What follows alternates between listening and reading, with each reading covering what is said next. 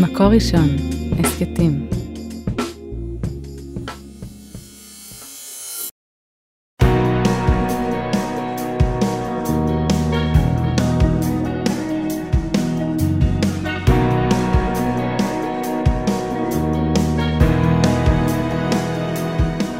שלום הרבנית שירה מרילי מירביס. שלום הרבנית חמוטל שובל. פרשת צו, ממשיכים עם אה, הקורבנות, נכון? ממשיכים עם קורבנות, ממשיכים בתהליך תפעול המשכן, ובעצם בפרשת צו, בשונה מהפרשה הקודמת, מה שיש לנו כאן זה נקודת המבט של הכוהנים. זאת אומרת, איך הם מתפעלים את הקורבנות מתוך המשכן, מתוך העבודה שלהם הממשית. משמשים בקודש. זאת אומרת, שבוע שעבר בפרשת ויקרא דיברנו על אדם כי יקריב ועל נפש כי תחטא, כן. על פרספקטיבה של עם ישראל, עכשיו הופכים דיסקט. כן, מתי אני חוטא, בשוגג, במזיד, מה קורה, מתי אני מביא קורבן, ופה בדיוק בהופכי של זה. כשהבן אדם מישראל מביא קורבן למשכן, הוא פוגש שמה את הכהן, והכהן מה התפקיד שלו? בעצם יש כאן תהליך חניכה שמשה צריך לצוות את הארון ואת הכהנים, איך, איך עובדים בקודש, מה בעצם עושים שם עם הקורבנות. עכשיו, הדבר הראשון שאנחנו אה, פוגשים בו זה תרומת הדשן. זאת אומרת, בסוף העבודה אה, על הכ... על ה... של הקורבנות, על המזבח, היה, אה, היה נשאר אפר, היה נשאר כל התוצרת של כל הקורבנות שהוקרבו, והיה צריך לנקות אותה, נכון? נכון. וזה המצווה של תרומת הדשן. וחשבתי על זה שאצלי בבית, אני לא יודעת מה עושים הילדים שלך בזמנם החופשי, אבל אצלי בבית, משום מה, התחביב העיקרי הוא אפייה. כי יש לה חמש בנות. זהו, מה נעשה היום, אימא? את המתכון הזה של קרין גורן, או את זה של uh, מלכת המטבח, והן נורא נורא אוהבות לאפות ולבשל, וזה מצד אחד מאוד נחמד, מצד שני זה מאוד מלכלך. אז אני תמיד אומרת להם, אתם רואות את המטבח? קודם כל מנקים. אי אפשר לעבוד כשיש את הקורנפלקס מהבוקר ואת האבוקדו של הכריכים ושלא הזזנו את הזה. אז אמרות לי, לא, בואי נתחיל. כאילו, יאללה, להוציא שוקולד, להקציף. ל... אומרת להם, לא, לפני שמתחילים בבלגן הבא, צריך לנקות השיש. קודם קו אפס. בדיוק, לנרמל. חכי מה קורה כשאני אומרת להם בסוף לנקות, אבל עזבי. אני אומרת להם, קודם כל צריך שיהיה איפה לעבוד, צריך שיהיה נקי. וזה בעצם מה שעושים אה, עם תרומת הדשא, נכון? שבעצם זה נורא מוזר שהפרשה שלנו מתחילה ב, כאילו בלהגיד לכהנים, תוציאו את הפח. כן. נכון? לפני שאתם אה, מתחילים לעבוד, תוודאו שה, שהפס יצור שלכם הוא נקי.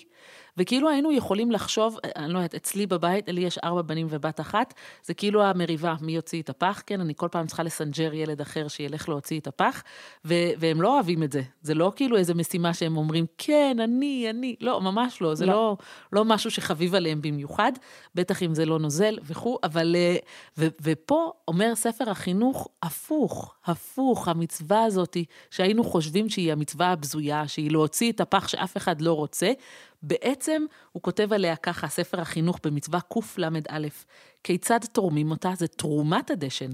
כן. כאילו, זה מגניב, כאילו, תחשבו על הביטוי, זה לא להוציא את הפח, זה לתרום את הדשן. כיצד תורמים אותה? מי שזכה ובא גורלו להסירה, טובל ולובש בגדי הרמה ומקדש ידיו ורגליו, והיו אומרים לו, אחיו הכהנים, היזהר, שמא תיגע בכלי עד שתקדש ידיך ורגליך, ואחר כך לוקח המחתה. זאת אומרת, היה פה תהליך שלם. של התכוננות להוצאת האפר של תרומת הדשן, זה מדהים. נכון, ו- וגם אני חושבת, א', בעצם הביטוי, בעצם התביעה של המונח של תרומת הדשן, שבעצם בתרומת הדשן זה אני, בעצם מה שאני עושה שם זה אני מפנה את המזבח כדי להכין אותו שהוא יהיה נקי להתחלה החדשה, והכהן צריך ללבוש בגדים חדשים, וכל הכהנים עומדים ואומרים לו, וואו, שים לב, תעשה את זה בזהירות, בעדינות, כאילו, יש פה, כאילו, יש פה איזשהו משהו גם שהוא טקסי וגם שהוא מכובד, ומי שזכה להוציא, כאילו, אני, אני הולכת לאמץ את זה לבית לילדים. מי שזוכה להוציא את הפח נכון? היום, ללכת ללבוש בגדי שבת קודם. אני חושבת שזה נורא יפה, כי בעצם מה שספר החינוך אומר, שיש עניין בלנקות את המקום שבו אתה עובד, וזה דבר נורא גבוה, זה לא עבודה בזויה. הוא אומר, יש עניין להגדיל כבוד הבית ולהדרו בכל יכולתנו, וזה העניין, שהאש תדלק יפה כשיהיה נקי, כשלא יהיה את האפר של אתמול. ובעצם הוא אומר, הכל תלוי בנקודת המבט. אני מנקה את המזבח בשביל שהאש תדלוק יפה, בשביל ש, שהמקדש או המשכן יהיו מכובדים ונקיים, ולכן עושים את זה בבגדים מיוחדים. הכל בראש, ככה ו- אומר ספר החינוך. ורש"י אומר נורא יפה על, ה, על הפסוק, על המילים האלו, שהוא פשט את בגדיו, הכהן שעשה את תרומת הדשן, פשט את בגדיו ולבש בגדים אחרים. אז אומר רש"י, זה לא חובה, הוא לא היה חייב, הוא עשה את זה מתוך דרך ארץ. אין זה חובה, אלא דרך ארץ שלא ילכלך בהוצאת הדשן בגדים שהוא משמש בהם תמיד. זאת אומרת, היה פה עניין של כבוד, של כבוד גם ל, כאילו לפרופסיה, למקצוע. אני כהן, ויש לי פה תפקידים, ו- ואני מכבד את העבודה שאני עושה אותה. אני גם חושב שזה כבוד שאני עושה אותה, ואני גם מכבד את העבודה עצמה. ודיברנו הרבה על, על עניין של הבגדים. הבגדים הרבה פעמים לא רק עושים את האדם, גם עושים את הסיטואציה. נכון. והם שניהם אומרים, גם ספר החינוך וגם רש"י, התשומת לב לבגדים פה הופכת את המשימה הזאת ממשהו שנראה בזוי אולי ומבאס למשהו מאוד מאוד רציני. זאת אומרת, יש עניין של העמדה, של ההתכוננות וגם של הלבוש. אז אה, אצלנו בקהילה, בהתחלה היינו מנקים את הבית כנסת לבד, והיה שלב שהיו כותבים, מוצאי שבת, תשע בערב, מי מגיע לנקות את הבית כנסת, צריך ארבע מתנדבים, וכמובן הלכתי, ואז הגעתי והתחלתי לעשות ספונג'ה, והגיעו כמה הגבאים ואמרו, מה פתאום? הרבנית, את לא יכולה להחזיק מטאטא בבית הכנסת, זה לא מכבד אותנו, את הבית כנסת. ואני אמרתי להם, לא, בדיוק ההפך. אני חושבת שזה הכי מכובד שאני הרבנית ואני אני אעשה פה ספונג'ה. אני חושבת שזה כבוד בשבילי. לנקות את בית הכנסת זה, זה המקום שלנו, זה הבית הכנסת שלנו, זה הקהילה שלנו שאני כל כך אוהבת. אז אני אעשה פה ספונג'ה. ובאמת היה שם איזשהו ויכוח שכאילו הוא נראה מצחיק, אבל, אה, אבל, אבל אנחנו עדיין חוזרים אליו מדי פעם. האם תפקיד הרב הוא לשטוף את בית הכנסת, או להפך, תפקיד הרב הוא לא להחזיק את המטאטא ולא לעשות את הספונג'ה? ויש פה שאלה. אז אני באמת חושבת שזו שאלה שצריך לחשוב עליה. זאת אומרת, האם אה, בתוקף תפקידך כרבנית הקהילה את אמורה לא להחזיק מטאטא, כי יש בזה משהו של אולי לא מספיק הדרת כבוד. מצד שני, אנחנו רואים פה בדיון על אה, תרומת הדשן, שגם אה, רבנו בחיי אומר שזה חלק מהעניין. הוא אומר, מי שרוצה להתקרב לקדוש ברוך הוא באחת העבודות, צריך לעשות uh, את הכל. וגם uh, אפילו בעבודה קלה, וגם אם יש בזה השפלה של הכבוד העצמי, הוא אומר, it's not about you. זה לא עליך, זה לא, אתה לא הפוקוס פה, וכדי להיות עובד השם, אתה לא בוחר את העבודות שהכי זוהרות ושהכי נראות לך נקיות, אלא אפילו הכהן לובש בגדי כהונה ומרים את הדשן. זה חלק מהפרקטיקות של עבודת השם, ואפשר אפילו להגיד שיש פה מימד של אדון ועבד, ואנחנו צריכים להזכיר לעצמנו שאנחנו לא תמיד בוחרים מה בדיוק לעשות ומה לא לעשות, אלא חלק מהעניין זה להגיד, אני מקבלת עליי לעשות את מה שצריך. אה, אני לגמרי מסכימה עם זה, ואני גם חושבת שזה היופי בלהיות רבנית ולא רב, שאין לי הגדרת תפקיד מוגדרת, ואני יכולה לבחור איך התפקיד שלי נראה. ואני בוחרת אה, לעשות ספונג'ה בבית כנסת, כי אני חושבת שזה... חלק מהחיי קהילה שלנו, וזה מקסים בעיניי. והוא גם מדבר על אה, הלל הזקן ועל רבן גמליאל שהיו רוקדים בבית המקדש. הוא אומר, אפשר היה להגיד, זה לא, זה לא לכבוד שלהם, אתם מגדולי הרבנים, מה אתם רוקדים בבית המקדש? יש בזה סוג של קלות ראש? והוא אומר, לא, בשמחת בית השואבה, אה, החכמים היו מרקדים בבית המקדש ונוהגים בעצמם קלות ראש בגלל כבוד שמיים. זאת אומרת, העניין הזה של להגיד, אני בסך הכל אנושי, הכבוד הוא לא צריך להיות שלי אלא של השמיים, וכשיש סיטואציה מסוימת, כמו שמחת בית השואבה, הם רוקדים, הם לא מרגישים שזה שום אה, פחיתות כבוד. אז זה בדיוק מה שאומר גם חובת הלבבות, מנקודה טיפה שונה. הוא אומר, בדיוק בגלל זה הקדוש ברוך הוא ביקש מהכהנים גם לעשות את תרומת הדשן.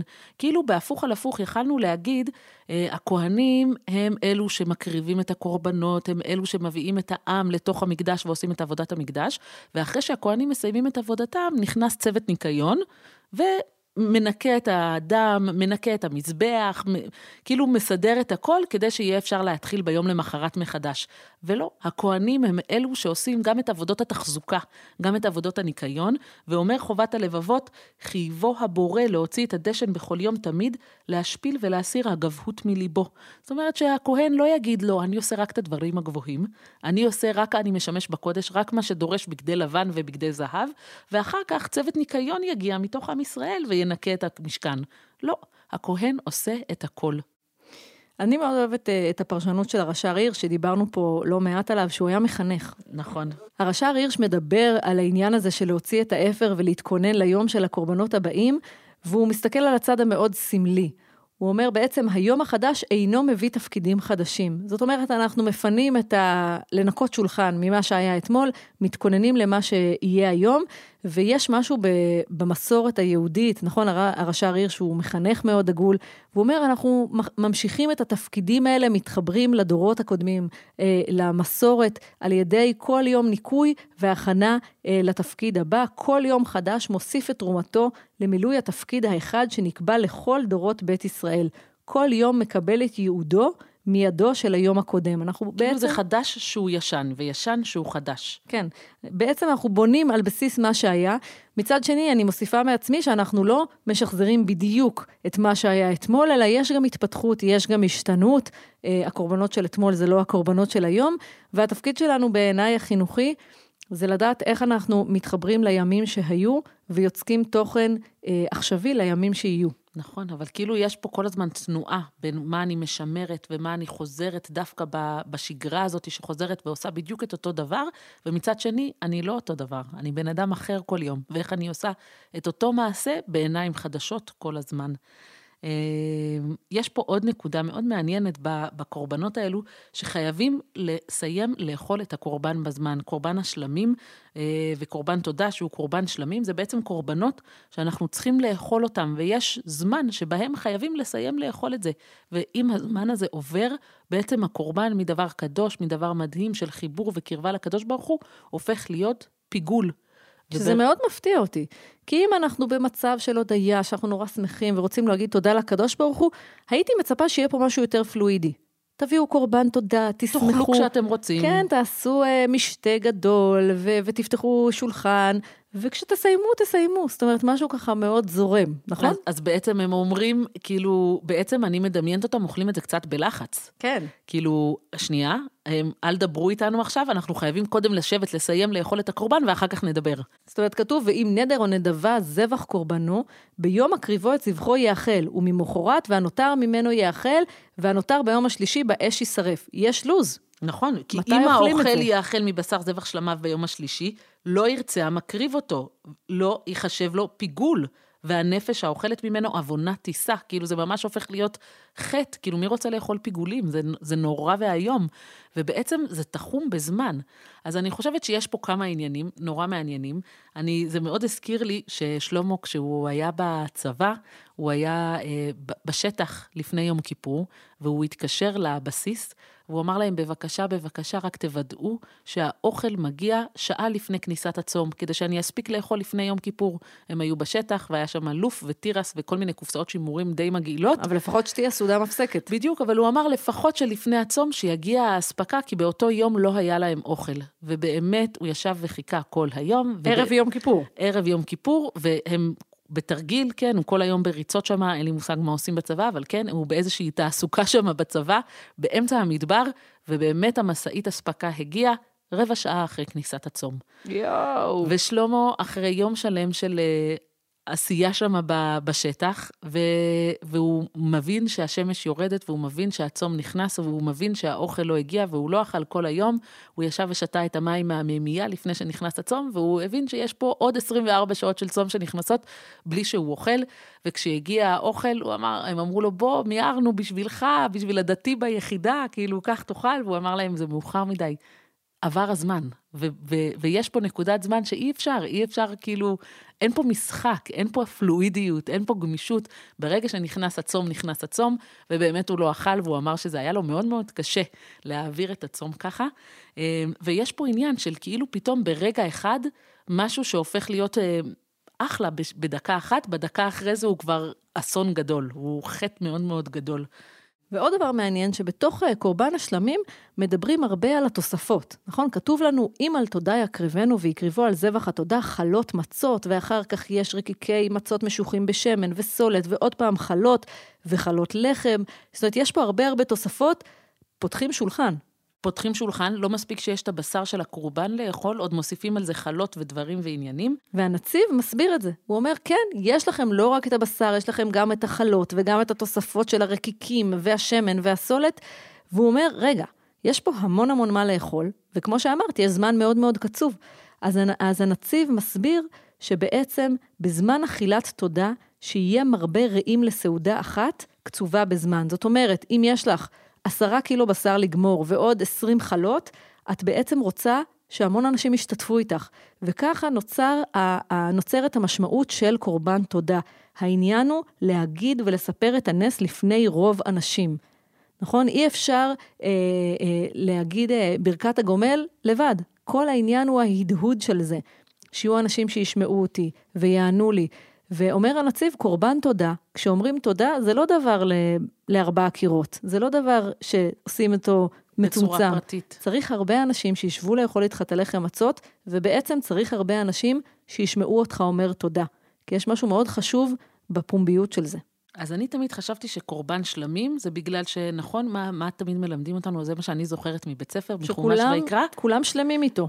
אה, שכולם שלמים איתו, אבל למה כולם שלמים איתו? כי בעצם כל החלקים של הקורבן קורה איתם משהו, זה לא שיש לי שאריות מהדבר הזה, כולם נכון? נהנים ממנו, כן. בדיוק, הדם והאמורים למזבח, החזה והשוק לכהנים, האור והבשר לבעלים, כאילו גם הכהנים אוכלים, גם מי שמביא את הקורבן אוכל, גם המזבח כאילו עולה עליו חלקים, ובעצם בספרא, אומר רבי יהודה, כל המביא שלמים מביא שלום לעולם. למה אתה מביא שלום לעולם? דווקא בגלל, כאילו, כמו, אני, אני קוראת בזה את, כמו את הנציב, אתה מביא שלום לעולם כי אתה חייב שיהיה פה משהו שהוא חברתי, ואתה לא יכול לשבת ולהתגבר על הכמויות האלו, פלוס התוספות האלו, לבד, אלא אתה חייב לבוא ולהגיד, עכשיו, זה לא בהכרח אנשים שאתה מכיר, וזה לא בהכרח אנשים שבאת איתם עד לירושלים. זאת אומרת, יכול להיות שהמשפחה שלך והשכנים שלך נשארו בצפון איפה שאתה גר, וכשאתה פותח שם שולחן עם כל הבשר כבש על האש, מחוץ לבית המקדש, מחוץ לבית המקדש, אתה בעצם עומד ברחוב, ואתה אומר, בואו, כולם בבקשה, בואו תאכלו איתי, כי אני צריך לסיים לאכול פה את כל הבשר הזה. ולכן זה מרבה שלום בעולם, כי אתה קורא לכולם לבוא ולאכול איתך, ואתה פותח שולחן באיזשהו רוחב לב, ולכן אומר הספרא, כאילו הוא מביא כמה דעות. דעה אחת הוא אומר, מביא שלמים, מביא שלום לעולם. דבר אחר, שהכל שלום בהם, זאת אומרת שכולם נהנים מהחלקים השונים של הקורבן הזה. ורבי שמעון אומר, מי שהוא שלם, מביא שלמים. איזה יופי זה. זה מישהו מקסם. שלם מביא שלמים. כי אני חושבת שהרבה פעמים אנחנו, כשאני משווה את זה לתפילות, כי זה מה שיש לי להשוות, יותר קל להתפלל ממצוקה. ונחמה ליבוביץ' מסבירה פה, לא, יש משהו, תעצור רגע במקום בחיים שאתה מרגיש בו שלמות, ושם תגיד תודה. מתוך שמחה. בדיוק, לא רק ללכת למקום של חלילה, אנחנו במצוקה, אנחנו פונים לקדוש ברוך הוא, יש משהו לעצור ולהגיד, רגע, הנה החיים שלי שלמים, זה מה שרציתי וזה מה שביקשתי, ולא להגיד, אני לא אפתח פה, או כל מיני אה, שטויות כאלה, אלא הפוך, לשים את הפוקוס על רגע שאני שלמה, ולהגיד תודה ולהביא קורבן שלמים שם, לדעת להגיד תודה, ולא לחשוב שנייה מה יהיה כש ומה יהיה אם, ברגע הזה של השלמות, להביא קורבן, זה מקסים בעיניי. אז רבי נפתלי הירץ ויזל כותב את זה, והוא כותב יפה, קורבן שלמים ומרוב שמחה, פעמים על ברכת השם בכל אשר לא, או שהגיע טובו גדולה, וזובח שלמי שמחה להודות להשם, לחסדיו ולספר טובו, ופעמים שנמלט מצרה, וזובח של, שלמי שמחה להודות להשם כי גמל עליו. כאילו בשתי הפנים האלו, אתה מביא שלמים בגלל שאתה שמח, ועל ידי שמודה לאלוקיו ומכיר טובו, מושך על עצמו חסד עליון, ויהיה כל אשר לו שלום. כאילו, איך מתוך זה שאתה שמח, אתה בעצם מושך חסד מאת הקדוש ברוך הוא, ואתה משתף את הקדוש ברוך הוא בשמחה שלך, ובעצם אתה מביא שלום לעולם. כן, אני חושבת ש, שאנחנו צריכים לזכור ברגעים שמחים שעבדנו על משהו שנורא נורא רצינו, או שאנחנו מחכים אה, להתקבל לאיזושהי עבודה, או, או לשמוע על משהו, אנחנו כאילו יושבים ואומרים, רגע, אני פה לבד עם הלחץ והמתח, וכשהכול מסתיים, וברוך השם מסתיים בטוב, לדעת להגיד לקדוש ברוך הוא, אתה היית איתי בכל התהליך, ועכשיו אני עוצרת ואני אומרת תודה, ואני לא מקבלת את זה כמובן מאליו. כי לפעמים אנחנו מקבלים את הטוב כמובן מאליו, ועל הרע אנחנו נורא מתפללים ומבקשים ש, שיפסיק. אז, אז קורבן שלמים אומר, לא, גם בטוב, אז אחד הדברים המרגשים, יצא לי כבר כמה פעמים לספר חוויות מתוך אה, מחלקת הקורונה, שיצא לי להתנדב בה בשערי צדק, ואחד הדברים המרגשים זה אה, שכאשר אנשים שהיו באמת מאוד חולים במחלקה, ואחרי שהם השתחררו, אחרי שהם טיפה התאוששו, הם הזמינו את כל המתנדבים ואת כל הצוות הרפואי למסיבת ההודיה שלהם.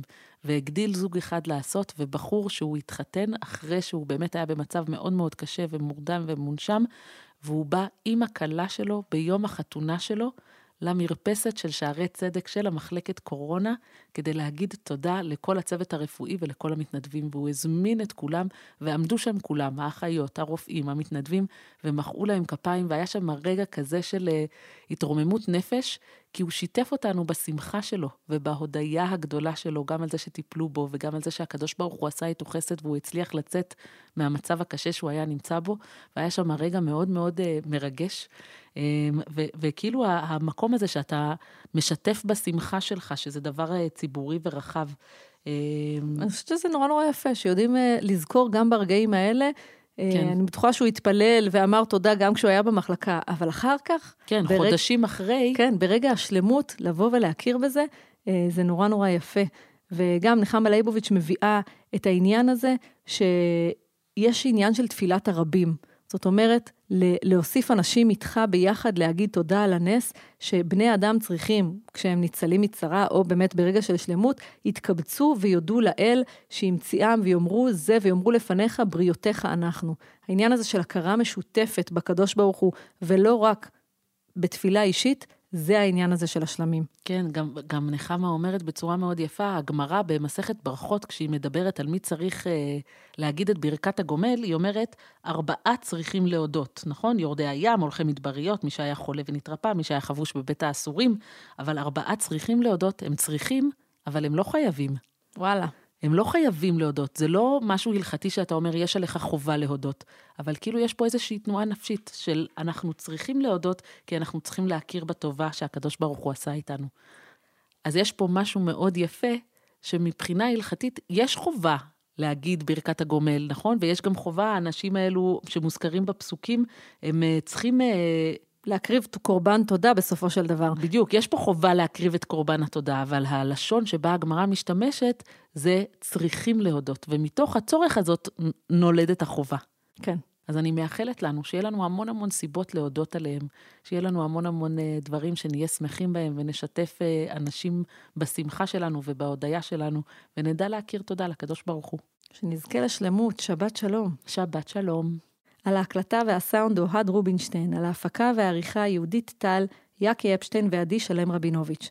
תודה רבה למאזינים. את הפרק הזה, כמו את שאר פרקי הסדרה והסכתים רבים נוספים, תוכלו למצוא באתר מקור ראשון, בשורת ההסכתים של מקור ראשון, בספוטיפיי, באפל מיוזיק וגם בגוגל.